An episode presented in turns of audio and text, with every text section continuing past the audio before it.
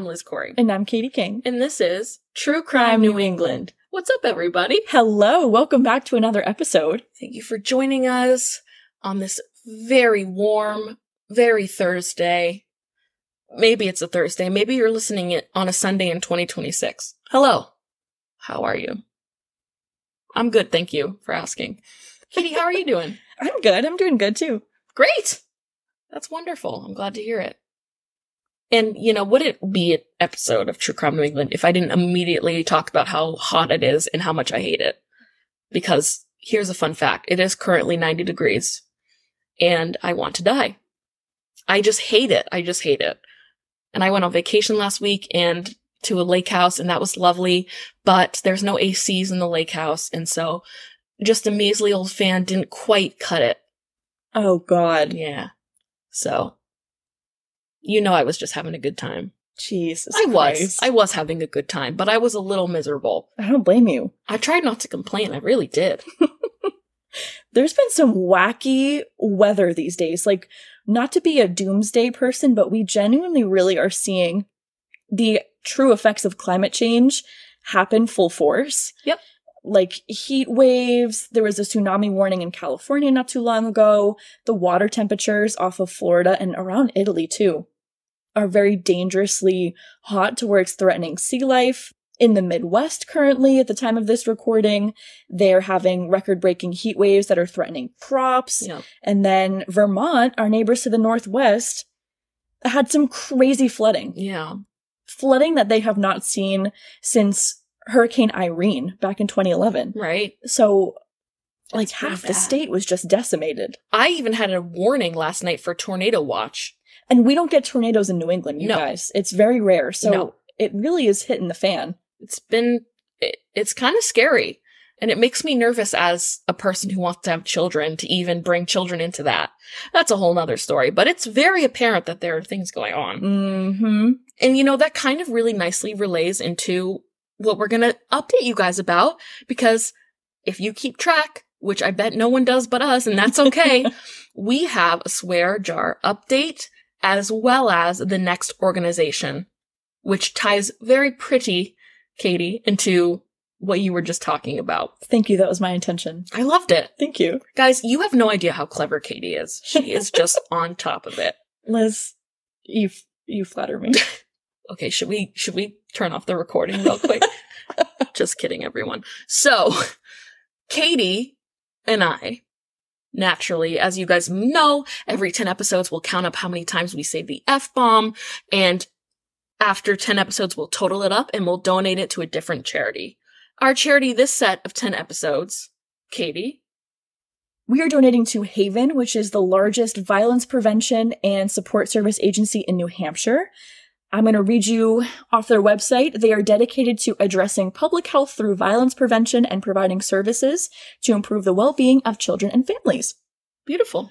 Their mission is to prevent sexual assaults, domestic violence, and stalking, and to support and empower all women, men, non-binary, and transgender adults, youth, and families to heal from abuse and rebuild their lives. They are just phenomenal. They recognize that any form of abuse, domestic violence, stalking can happen to anyone. It most commonly happens to women, but they recognize and support everybody in that process. They had their phone number plastered in all of the bathroom stalls in the community college I went to in Portsmouth. Yep. They have on their website a little feature close quickly that will jump out of the website in case you are seeking help and your abuser is nearby. There's resources for how to help a friend who's going through abuse if they're not in the position to help themselves. Right? They are just wonderful. And they had a booth at Portsmouth Pride a couple weeks ago that I was at. And I walked up to them. They're getting free pins. And I grabbed a pin. I was like, you guys are great. I co-host a podcast and we're going to be donating money to you guys soon just because you guys are wonderful. And the lady's awesome. like, wow, that's so great. Thank you guys so much. I was like, no, thank you so much. Yeah. Like you guys are doing the Lord's work and then some. Absolutely. So they are more than deserving. I wish we could donate hundreds and hundreds of dollars. Yeah. You guys go to havennewhampshire.org. You guys could donate as well if you want to. But yeah, that's our current cause that's going to be receiving a chunk of change from us. Absolutely. And per usual, our chunk of change, it's a nice one. Guys, if you remember last time we did a swear jar roundup, it was like earth shattering because Katie beat me in fucks. It was incredible. I was on a high for weeks. I felt light. I was like, I'm changing. No, that didn't happen. It went back to where it was. This round, episode 91 to 100, we had some episodes, we had some episodes where we were equally passionate. And, you know, there was one episode that I had five, you had five.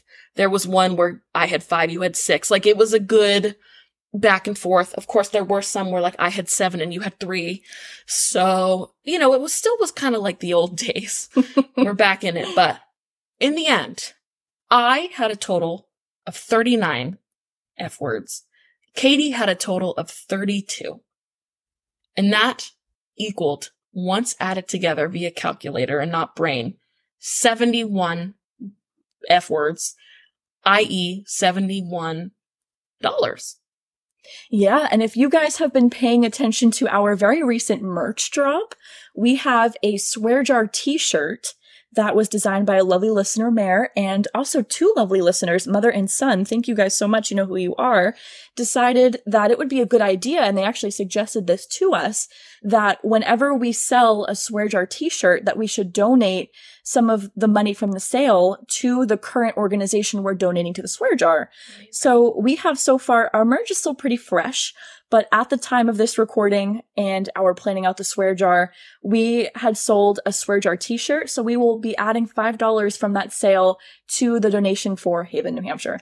which makes it a grand total of $76. And I'm glad to do it. Hell yeah. I love it. I will admit, I wish you would swear more, but I'm okay giving money away to good causes. And this is certainly one of them. So we will be making a donation in True Crime New England's name for all of us people, uh, as in the audience as well, for Haven, New Hampshire. And it's going to be, you know, every charity will take any cent, you know, and I'm, we're glad to, we're glad to do it. For sure. And the reason why Katie is so fucking clever, see, there you go, I gave you one, is that she perfectly segued the very beginning of our conversation into our next organization.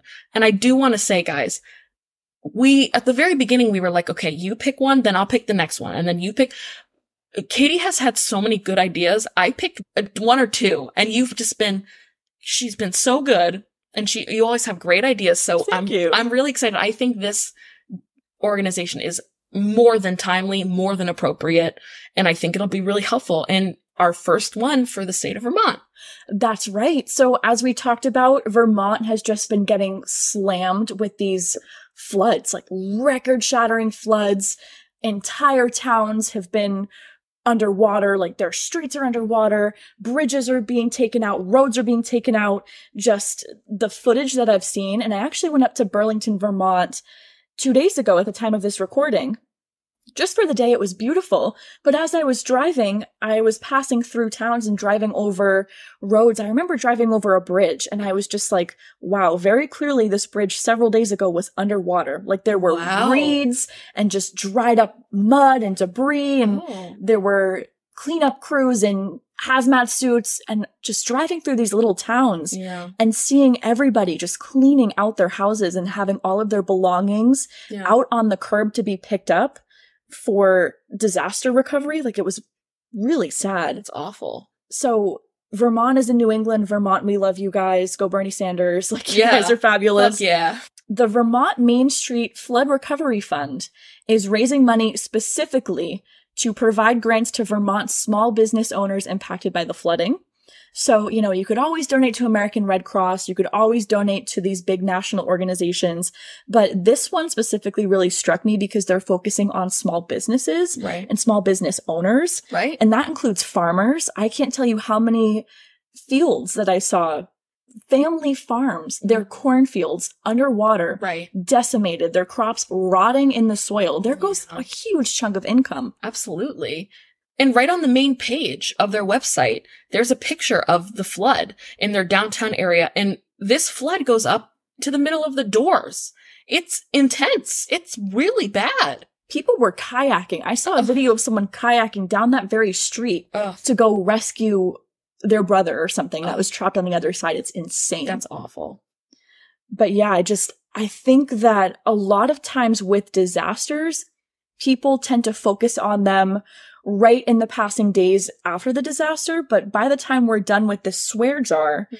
And we're ready to donate money, I think that this will be old news.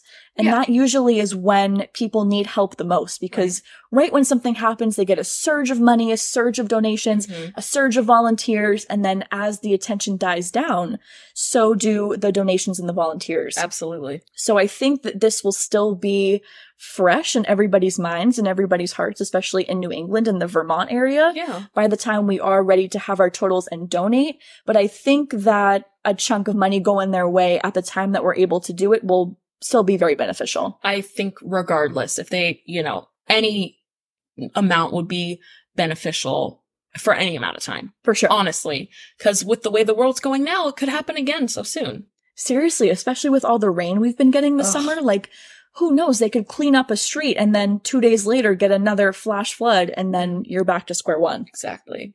So we are very, very, very excited to be donating to the Vermont Main Street Flood Recovery Fund. Great idea, Katie. Very appropriate, very timely. And I think it'll be just honestly anything helps. And I'm, we're glad to do it. For sure. Speaking of cash money, Nicole H bought us four coffees. Thanks, Nicole. Thank you, Nicole. Another shout out that we are due for for a lovely listener goes to Jennifer M, who suggested the case we have today via Instagram DMs. And I think you guys are really going to like this case, as in it's very fascinating. A lot of twists and turns. For sure. Like, keep this case in mind for next year's anniversary episode. This is a strong contender already, already for the Whiplash Award because I was whipping, I was lashing. It was intense. It's just very interesting. You'll be like, what the hell at every turn. It's a good one, definitely, and we're very happy to cover it. Absolutely. So thank you, Jennifer. We really appreciate your suggestion. Thanks, Jennifer. And without further ado, today we will be covering The murder of Vickie Cushman. All right, per usual, let us get started, but with our sources. Katie, what do you got? I have the Providence Journal, law.umich.edu, which we've used before, Oh, turnto10.com, justicedenied.org, thecinemaholic.com, and casetext.com, which is a court document, baby. hell yeah. I too had case text. God bless. I also had case law find law. Ooh, okay. We love it. We love it. I also had Justice Denied, volume 23. I had a- an article from Wesleyan University magazine. I had an article from the Lawrence Journal World. I watched an episode of something called American Justice on YouTube. And I also had The Cinemaholic. Hell yeah. Hell yeah. Katie, I would be remiss if you did not start us off with this episode as well. We can't have that, so I will definitely start us off. Thank you. Thank You're you. welcome. 29 year old Victoria Cushman, nicknamed Vickie, lived in an apartment in Warwick, Rhode Island, and her apartment was in the Alpine Ski and Sports Complex, which is where she worked. Her apartment was on the second floor above corporate offices on the first floor, and then her building was attached to another office building on the side. There was also a large warehouse next to that, and then the Alpine ski store was on the other side across from a parking lot. So it was very much an industrial complex. It Yeah. seemed like there really was just office buildings, businesses, and you really would not be able to tell that there were people living there. Like it really was not obvious that there were private residences Mhm. unless you have been there before or you knew someone personally who lived there. You know, reading the description of the of where the apartment was, looking at a picture of like the office park or whatever, you would never know. And I was like, why would you put an apartment there? It just seemed kind of bizarre. Yeah, It's very hidden and remote. Definitely. Vickie was known as being kind and always greeting others with a smile, and she was described as generous and a great employee. That takes a lot. Not everyone has that praise. For sure. She also was a graduate of the University of Maryland and she had served as a United States Army intelligence officer, which is wonderful. Wow. Good for her. That's awesome. When Vickie didn't show up to work on August 11th, 1989, a few of her coworkers walked over to her apartment to check on her, which must have been like a hop, skip, and a jump because the apartment's right there. Literally, like they noticed she was gone and they were like, "Oh, better go wake Vickie or something." Cuz but you like you said it wasn't like her. So it was like, "Oh, we should go up there and wake her up. It's time to work." But the thing was is that they were a little nervous about that. So 3 of her coworkers went up to try and figure out what was going on. When they got there, they found the door wide open, which already not a good sign, ominous as fuck. Yeah. Vickie's body was found lying underneath the window in the living room, and next to her body was a fire extinguisher, a pair of yellow gloves that were folded inverted as if someone had just taken them off. Right. Like they were inside out, dish gloves that Yeah. were inside out with the white part facing outward. Right. And these gloves had been discarded on the floor near her body. Warwick police officers who arrived on scene had noticed what looked like scuff marks part of the way up on the outside of the building near a pipe next to Vickie's porch. All of the windows were open and the screen above the porch window right near where Vickie's body was found had been left open. Mm. So because of this, police thought that someone had climbed up the pipe to the porch roof, gotten inside through the window, and then tried to rob the police. Mm. But then they ran into Vickie and panicked and killed her. Right. This thought was quickly shot down when they inspected the scene further and realized there were no signs of a struggle and no signs of a robbery. Vickie's purse was right there near her. Her cash was still there. Her credit cards were still there. It seemed like it was almost disregarded completely. Right. Same thing with her jewelry, and there were other items of value just throughout her apartment that nothing was taken, nothing was touched. It really just seemed like at that point it was not a robbery. And which begs the question was that whoever killed her trying to stage it as a robbery? Because I mean, the way the window was and the scuff marks, that seems kind of like a robbery type thing, but they didn't even try to make it look like it otherwise because all of her belongings were still there. Right, and anybody who knew Vickie said that she was very concerned with her cat and her Yes. cat's well-being. So she very famously did not leave her windows open. She did not like any kind of an opportunity for her cat to get out because her cat was an inside cat Right. and she didn't want her cat to get hit by a car. It's an industrial complex. She was like paralyzed with fear about that, understandably. So she was religious about keeping that window shut. Why the hell was it open? Mm-hmm. And then, like you said, with the scuff marks leading right down from the pipe below it, that's uh, interesting. Vickie was found wearing only a bathrobe and she had been wearing a night guard in her mouth. Mm. In the bedroom, the blankets were turned back, there was a light on, and there was a book with the page saved. So it seemed like Vickie was reading a book, cozy in bed, Yeah. ready to turn off the light and go to sleep, and then something interrupted her, mm-hmm.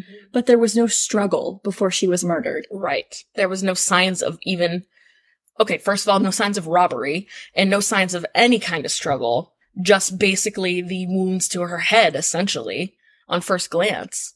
Yeah, she also had very extensive bruising on her face, as well as, of course, her head. Mm. Autopsy confirmed that the cause of death was blunt force trauma to the head by bludgeoning. Ugh. There was also evidence of strangulation. Yeah. The murder weapon was determined to be the 17 pound fire extinguisher found right next to Vickie's body, which is horrific. Yeah. Time of death was estimated to be between 10:30 p.m. on Thursday, August 10th and 3 a.m. on Friday, August 11th, which is when she was found a couple hours later. Right. Aside from the information from the autopsy, there really was not a whole lot for police to go off of. Of course, their first instinct was robbery. They very quickly decided that was not the case. Yep. And so authorities started looking more into the people in Vickie's life. Mm. Yes, indeed. And you know, they took a Rolodex from her desktop, like literal desktop, not a desktop computer. And they also found, interestingly enough, on that same desktop, a letter, a sealed envelope that was addressed to someone named Scott Hornoff. Now they were like, okay, who's this Scott Hornoff character? Disregard the Rolodex, disregard the robbery theory, disregard everything. who is this person? Whoever he was, they opened the letter, obviously, and whoever he was, the letter seemed pretty passionate. It indicated that Scott, whoever he was, had been having an affair with Vickie, and he was looking to end the relationship, and she did not like that. She was writing, it was like a, a scorned love note. Vickie was known to be very intense with her dating life. Her friend said that she was the kind of person who would very quickly get attached and almost be so intimidating that the men usually would leave fairly soon because she was just so intense. Her friends say that she just wanted to have a relationship and settle down, but unfortunately, she didn't find the right person in time. And it seemed like, given this letter, she was really looking for this Scott Hornoff guy. So who is Scott Hornoff? Good question, Katie. He was 27 years old, and he was actually a police officer for the Warwick Police Department. Hmm. Hmm. Can you believe that? He was married, and he had an infant son at the time. He was like seven months old, something. He was a small baby. So Hornoff was actually a part of the Warwick Police Scuba and Underwater Assault Team, which sounds kind of fucking awesome. I was gonna say that's so cool. That's really cool. Like, what is underwater assault? That's crazy. Like, what does that mean? But that naturally put him at the uh, alpine ski and swim or whatever it is shop that Vickie worked at. You know, the all sports store. Quite often, he was there a lot. A lot of the police officers who were a part of that team hung out there, and Vicky was active, and you know, she did she did some diving herself, so she was you know, it was a good fit for her job wise. Naturally speaking, when two people meet with similar interests, perhaps chemistry can alight. Maybe. That's what we're getting from this letter here. Apparently, what started as a harmless, flirty friendship turned into an extramarital affair. Unfortunately for Hornoff, he was about to be tied into something much worse than an affair a murder. In the sealed letter to Hornoff, like I kind of touched upon, Vickie disclosed the relationship they were having, acknowledging that he wanted it to end it, and she did not want to meet that title. She wanted to keep it going. On August 11th, 1989, at 4 p.m., that same day Vickie was found, Scott Hornoff went to work at the Warwick Police Department, where he was unaware that he was a suspect, but he had heard talks that there had been a murder in town and that he maybe knew the suspect. Maybe. That was his, this is his account. Shortly after arriving, Hornoff was approached by two colleagues, Captain Carter and Lieutenant Johnson, and told that he was a suspect in the murder of Vickie Cushman. Here's the thing though.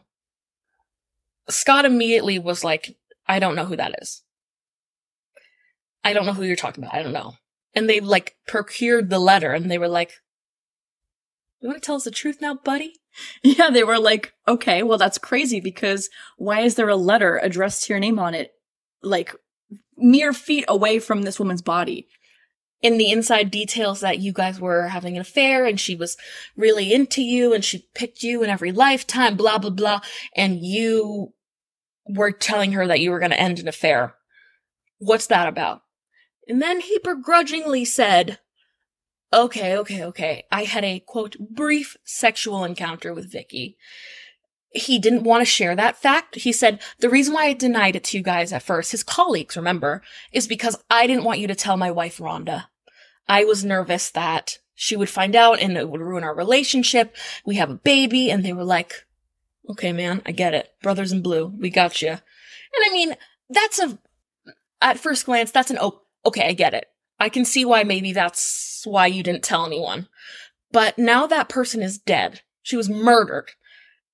You need to be honest or else you're going to be charged with murder. Right? Like, come on. Captain Carter and Lieutenant Johnson reassured Hornoff that they did not care about the affair, like at all. His job wasn't in jeopardy, so long as he told the truth to them, which Mm. he already was not off to a great start, considering he lied. But it seems like they kind of took that, like, oh, I didn't want my wife to find out, and we're like, yeah, yeah, that checks out. And, uh, therefore his job was not in jeopardy. They, uh, they asked him where he was that night. They asked him all these questions. He volunteered to do a polygraph. test in which he passed. Obviously, now we know that is baloney. Who cares? But he did also have a really solid alibi. He was at a party the night before with police officers. That's a pretty solid alibi. Although the letter Vickie had written seemed pretty intense, pretty negative, and kind of like maybe pointing at a certain partner who maybe was married and was scared of retaliation for his wife finding out that he was having an affair, Mm-hmm. he was not charged with her murder. After that questioning with the polygraph test, with talking, hearing about the alibi and his wife had an alibi, they actually contacted his wife and said, Hey, they didn't tell her that this woman had been murdered and her husband was a suspect, which I think is kind of shady that they skirted around it and said instead that he was involved in like a motor vehicle accident altercation and they just wanted information. So I think the fact that they kind of avoided that is really fishy to me. Like they were helping him. I'm fully with you. Fully with you. Very suspicious. Oh, I'd be pissed if I was the wife, man. Right? We talk about this on the podcast a lot. There is a lot of corruption within police departments. And this is just an example of what might just seem like a buddy helping a buddy really curbed an investigation for a dead woman. That's a big price to pay. Absolutely. Absolutely. And it always starts with the boys in blue, my brothers in blue, Mhm. backing them up. Yeah. And like we always say, I feel like a lot of times there's pressure to back up your fellow officer because if you don't have their back and then you go out in a situation, will they then have your back when Right. it really comes down to it, you know? Right. It's, I don't know, it's crazy and it's not right and it really fucked things up in this case, I think. Absolutely. The investigation actually stayed with the Warwick Police Department. They were handling it until 1991, so that's two years later. Then the case went to the state police. So now it was less brothers in blue, less bias. It was more, okay, maybe we should take this over so there's not your employee investigating it himself. Like when it's possible that he's a suspect. Right, conflict of interest. Like, come on. Seriously. That blew my mind a little bit. Two years, dude. Yeah. Wow. Yep. The case actually went cold for several years before being reopened, most likely by our friends, the state police. And in 1994, just three years after they took over the case, Scott was arrested for Vicky's murder. Say what now? Now, guys, up until this point, you might be thinking, okay, we have the letter. Then he has this story, he has an alibi, cool, he passed the polygraph, but he did deny knowing her when he most certainly knew her very intimately. This is a little suspicious. Oh, he has his brother's blue backing him up. How did he get away with it? It's obviously him, right? Like, it just seems so obvious. So when they arrested him five years later, a lot of people seemed to think that was appropriate. They almost were like, we knew the whole time. Especially her friends. They were like, of course it was Scott. We knew. Oh, absolutely.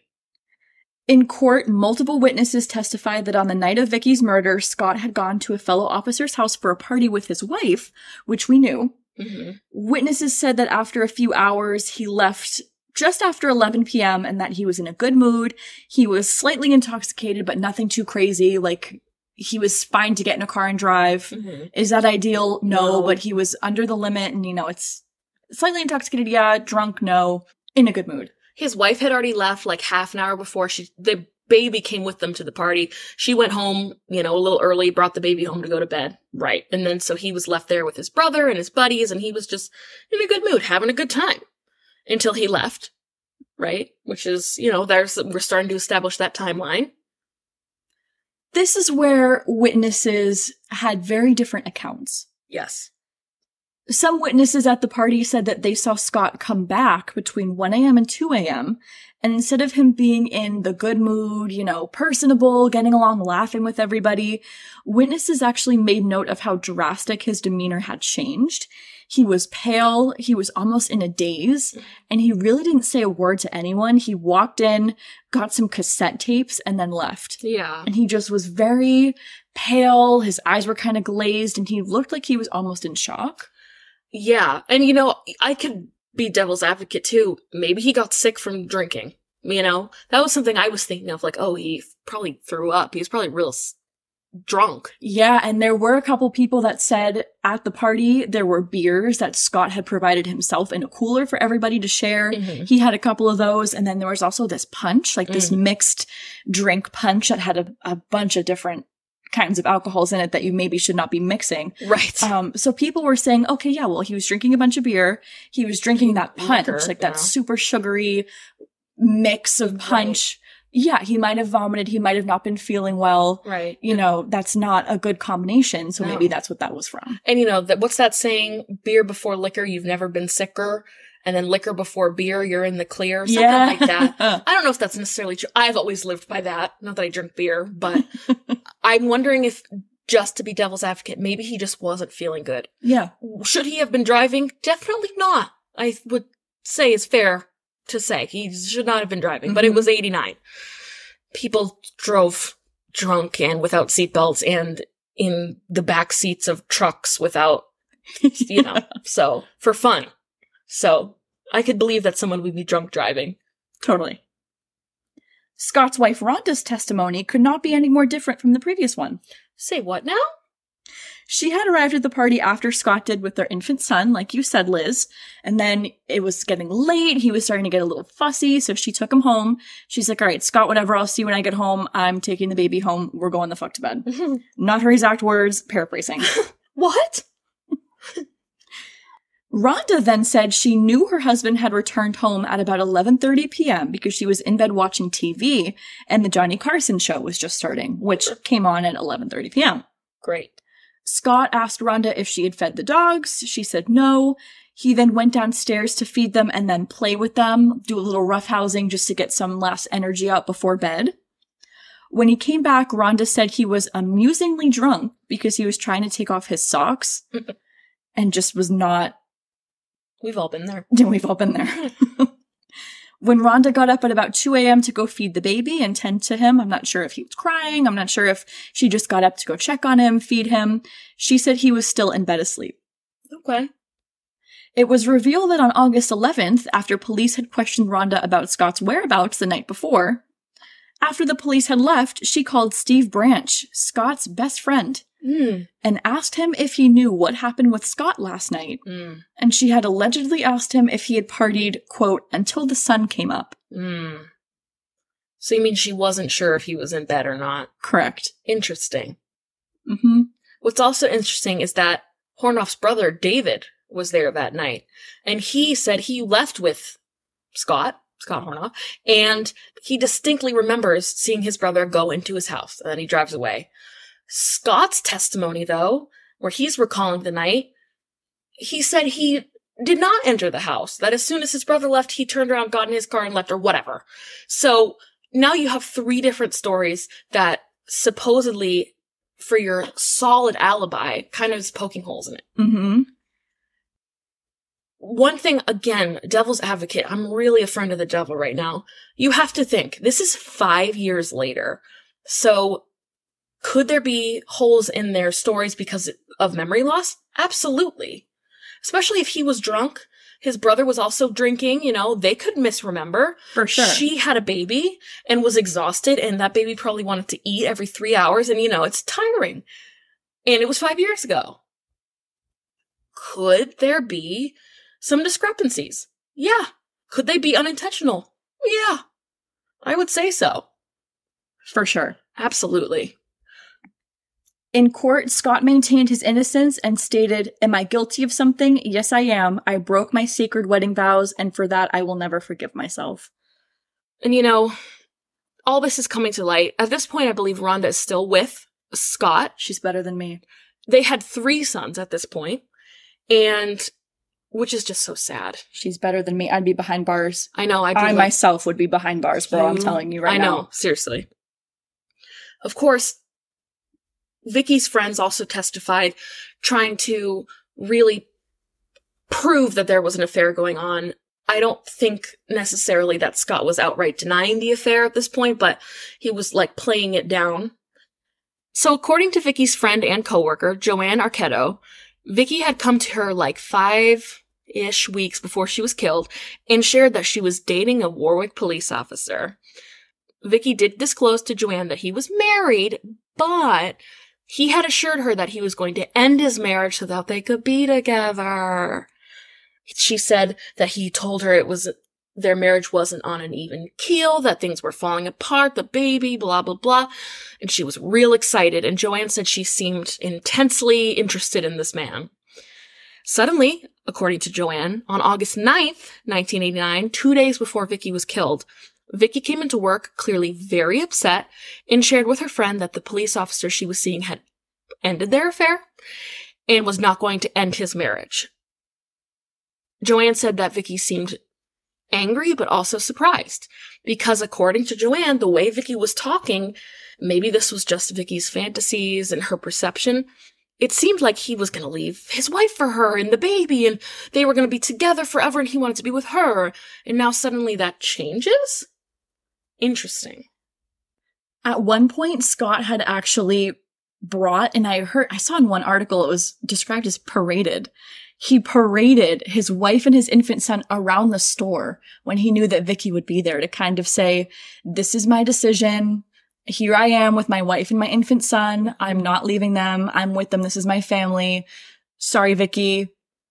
It, would that be cash or card? Like, right. Just so infuriating. Like, even if Vickie might have been a little let's say in fantasy land and maybe she was reading too much into this and it genuinely was a sexual affair just a couple encounters and that was it and she was thinking it was more of a romantic thing and it wasn't that to scott he's kind of a piece of shit himself for leading her on. I would say that's a little douchey. Even if you have sex with somebody one time that's not your wife hello you have a wife taking care of your infant son at home. Right get it together bro yeah Scott was found guilty of first degree murder in 1996 and was sentenced to life in prison.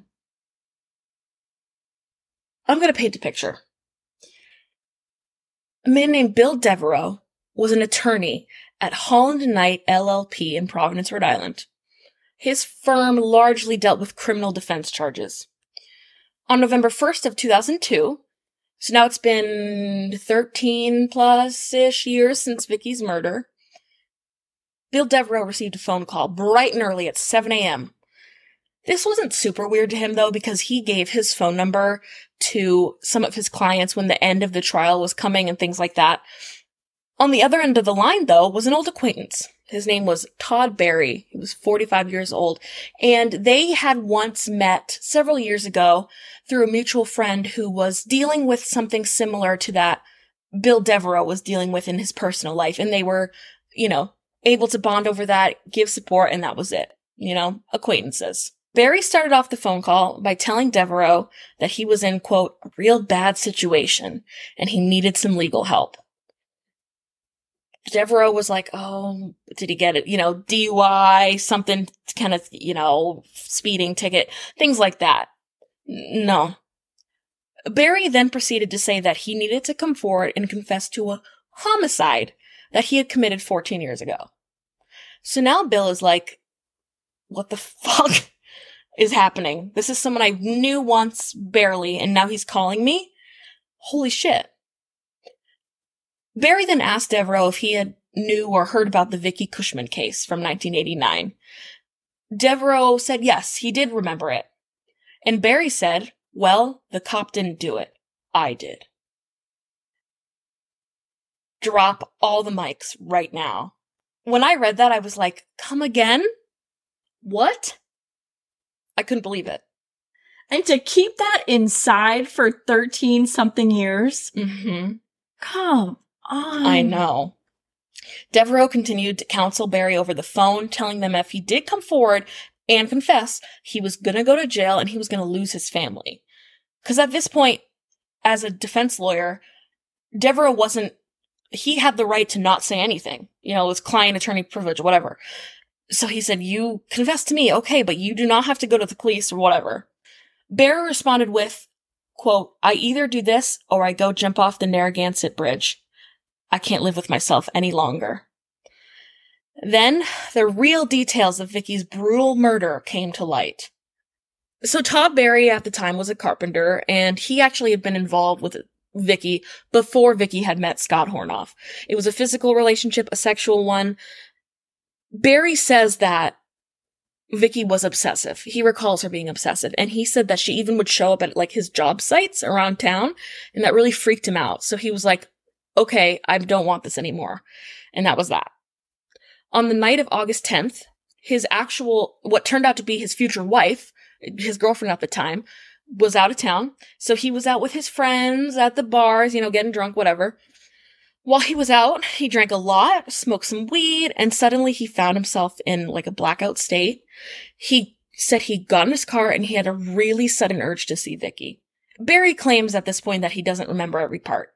He says, I don't know, I don't know, you know, it's been 13, 14 years. I was blackout drunk. It's hard to remember. Barry claims he went up to Vickie's roof and entered through a window before waking her up. Barry woke her and he said she didn't seem frightened. She was calm. He claimed their meetings usually occurred at night anyway, so she was like, Oh, Barry, Todd Barry, what are you doing here? Or whatever, you know. They talked in the living room. Vickie told Barry that she had been having an affair with a married police officer. He was like, why? And he told her that's probably not a good idea. And then they were like, meh, meh, meh. They kind of started arguing. And then Vickie looks and sees the window and she becomes disgruntled because like you said, Katie, she was paralyzed with fear that her cat would get out and get hit by a car. So she kept the windows closed. Upon seeing the screen propped up in, on the inside of the house with the window wide open, she got really pissed. And she was so mad. She started yelling at Todd. She was like, Oh my God, my cat, I'm going to sue you. She said, my, if my cat is killed, I'm going to sue you. All of a sudden, Todd Barry was overcome with rage and he began to strangle Vickie. And then he proceeded to pick up the nearest item he could, that 17 pound fire extinguisher, and he bashed her over the head with it. Barry then left the apartment and waited. He was positive that the police would come, knock on his door, and it would be over. But they never came. And so finally, his guilty conscience got the best of him, and he approached this lawyer and he said, Listen, this is what I did. Isn't that insane? After he let someone go down for his murder, Mm-hmm. he. Mm, For so long. At that point, Scott Hornoff had been in jail for about six and a half years. And you know what? Six and a half years too long. I can get that, maybe that sense of peace, like, oh, I got away with it. Thank God. But how, I mean, obviously it worked on Todd Barry, but that guilt has to eat you alive. Knowing someone's suffering in jail, a cop in jail, we all know what happens there. right. It just ate him alive. He said it, he just felt too guilty. He couldn't live anymore. And he had a wife and two young children, and he knew that he was giving it up. Wow. Thank God he came forward and didn't just kill himself. True. Very true. Very true. Because no one really would have even put it together. They would have been like, wow, that's so sad. We're so sorry for your loss. You seem like a great guy. Right.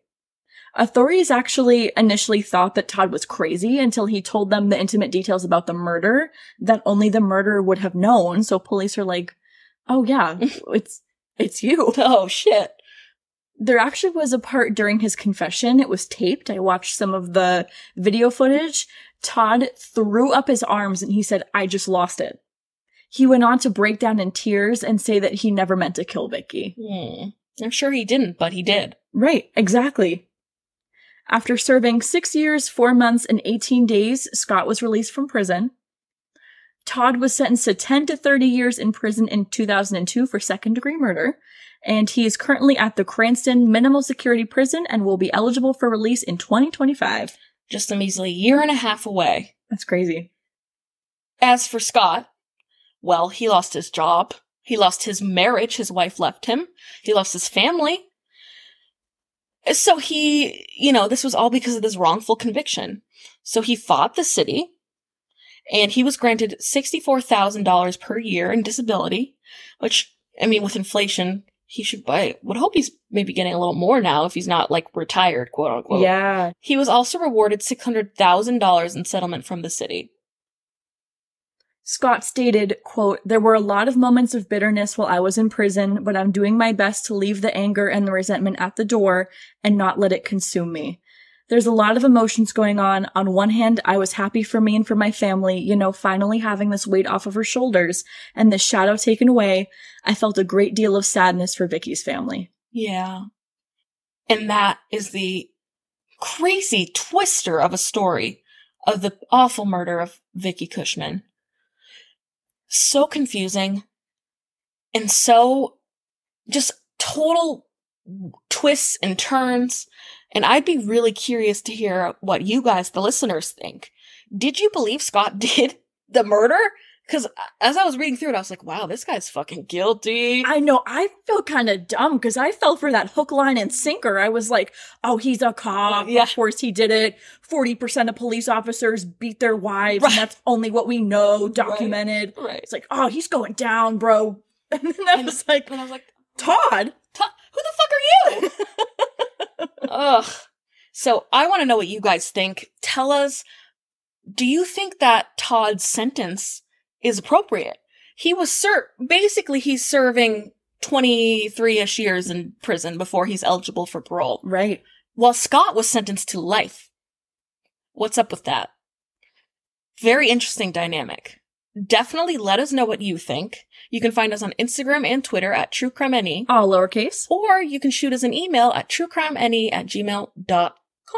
We also have a website, truecrimene.com. You could go to our contact page and you can be anonymous if you so choose, leave your name if you so choose.